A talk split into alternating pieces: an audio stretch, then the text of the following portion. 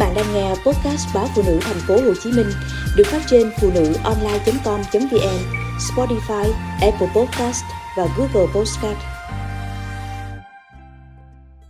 Đậu hũ kho tương hột. Cô Út tôi mất đã 2 năm. Vào kỳ dỗ Lúc nào tôi cũng chế biến món này đặt lên bàn thờ Mà rưng rưng nước mắt. Tôi biết nấu khá nhiều món ăn hiện đại Nhưng món tôi thích và hay làm nhất lại là món bình dân, ít đụng hàng với ai.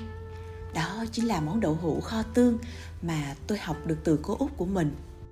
Mẹ tôi mất sớm, bà ở vậy nuôi chị em tôi. Bà không biết nấu ăn, lại phải đi làm từ sáng đến tối mịt. Mới về, nên cả ba cha con thường ăn mì gói, hoặc cơm với trứng luộc, nước mắm và cả mấy quả dưa leo.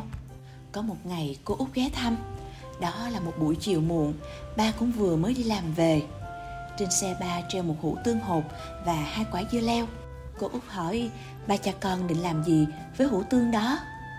Bà tôi nói, thì đổ ra chén, rồi chấm dưa leo ăn thôi. Cô út bảo, anh hai để em. Thế là cô ra chợ mua bốn miếng đậu hũ trắng, một ít củ hành tím và tỏi. Cô vào bếp, lột hành tỏi băm nhuyễn, rồi bắt một cái chảo lên bếp đổ chút dầu ăn phi hành tỏi cho dậy mùi.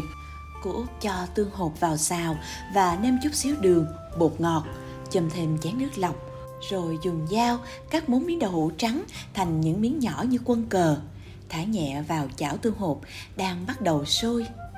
Cô hạ lửa nhỏ riu riu cho tương hột thấm vào đậu. Mùi thơm bốc lên khiến chị em tôi đói cồn cào. Tôi vội vàng đem dưa leo đi rửa rồi thái khoanh để ra đĩa một lúc sau, món đậu hũ kho tương vừa chín, cô út trút ra cái tô lớn, rồi dọn lên cho cả nhà cùng ăn. Có thể nói đây là món ăn ngon nhất, tuyệt vời nhất mà chị em tôi được thưởng thức từ sau ngày mẹ mất.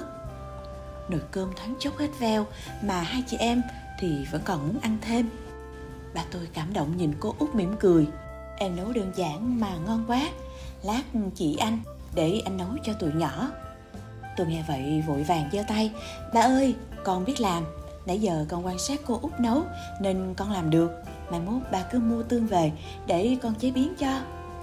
Nói là nói vậy, chứ phải đến vài tuần, bà mới mua hủ tương lần nữa. Có cả đậu hũ, hành tỏi đi kèm. Thế là tôi có dịp trổ tài. Lần đầu chưa có kinh nghiệm, tôi làm tương hơi mặn, nhưng những lần sau ngon dần lên và đến bây giờ, đậu hũ kho tương hột đã trở thành món ruột của tôi. Cô út đã mất được 2 năm vào mỗi kỳ dỗ cô. Lúc nào tôi cũng chế biến món này đặt lên bàn thờ mà rưng rưng nước mắt.